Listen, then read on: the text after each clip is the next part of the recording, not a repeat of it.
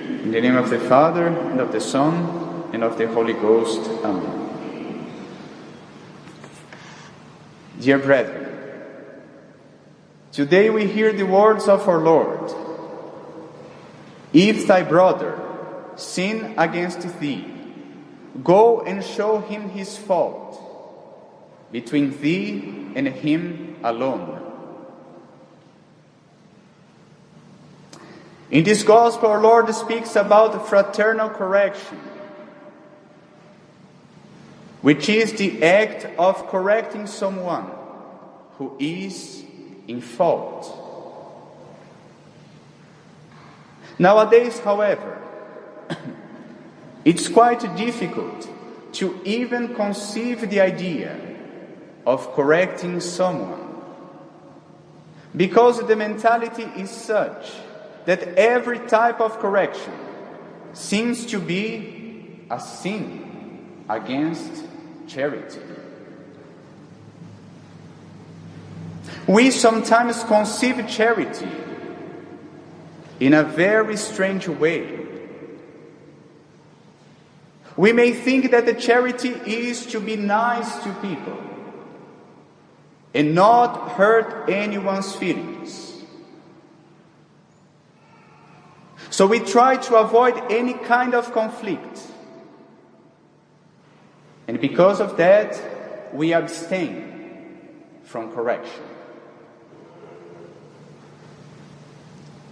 Even though, of course, kindness, gentleness are manifestations of charity. Yet we have to know that sometimes true charity requires that we correct people. And we can say that we upset them, that we speak firmly for their own good. That's why fraternal correction is listed among the seven spiritual works of mercy.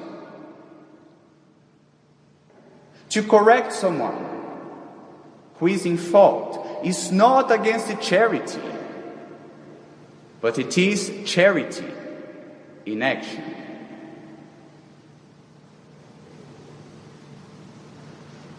So we have to correct one another. In the case we see a fault being committed. And this is the first point. We have to correct one another.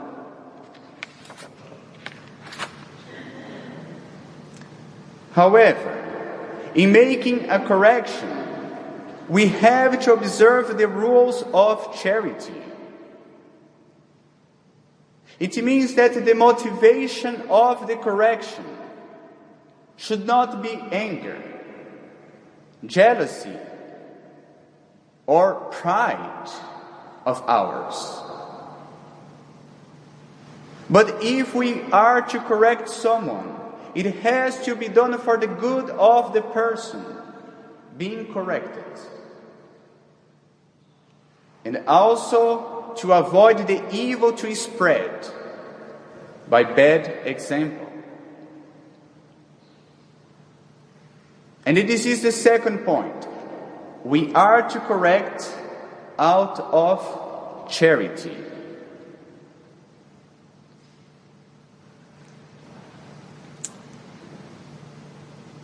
But it's not every single fault that has to be corrected. If, for example, you see someone eating a little more than he should, well, maybe it's not worthy to correct that person in this particular situation. If we think it's not a grave matter. However, if we see a fault that is grave, or even a fault that's not grave but that could lead to a grave sin, so we have the duty of admo- admonishing the sinner. And this is the third point. The fault has to be something grave or leading to a grave sin for me to have the obligation to correct. But who am I obliged to correct? Everyone? That would be too difficult. As a rule, we are not obliged to correct strangers. So, as a rule, we are not obliged to correct strangers, even though we could. For example, to correct someone we don't know, in the case the name of God was used without respect. We could say something, but we are not strictly obliged to. However, concerning the people we know, for example, our family and friends, we have to practice fraternal correction always when needed. And this duty, of course, comes in first place for parents. Parents have the grave duty to correct their children, even if the children may get upset.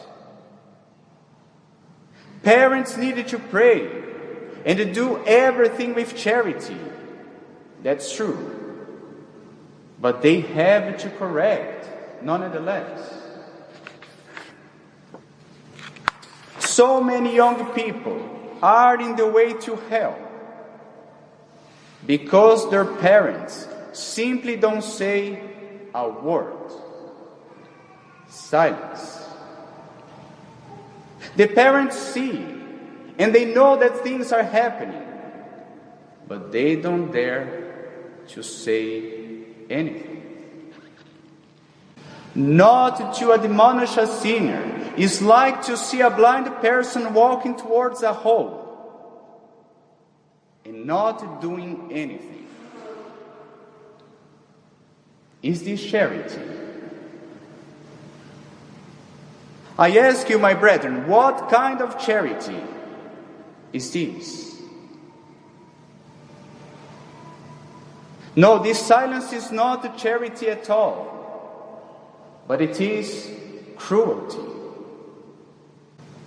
Lastly, how should the correction be made?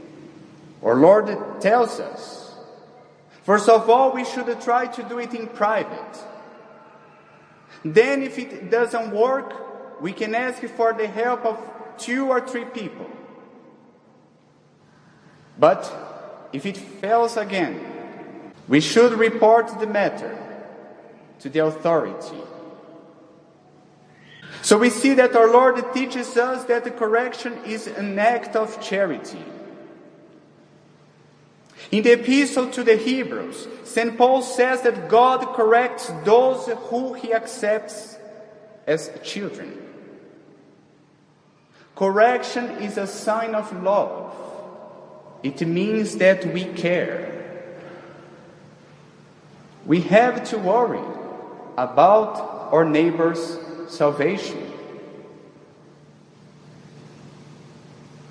So that's why we have to correct when needed. But we also have to learn to be corrected when needed with humility.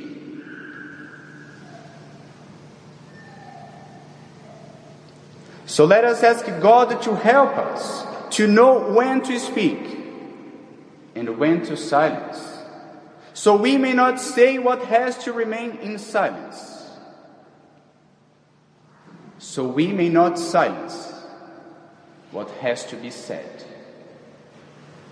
Amen. In the name of the Father and of the Son and of the Holy Ghost.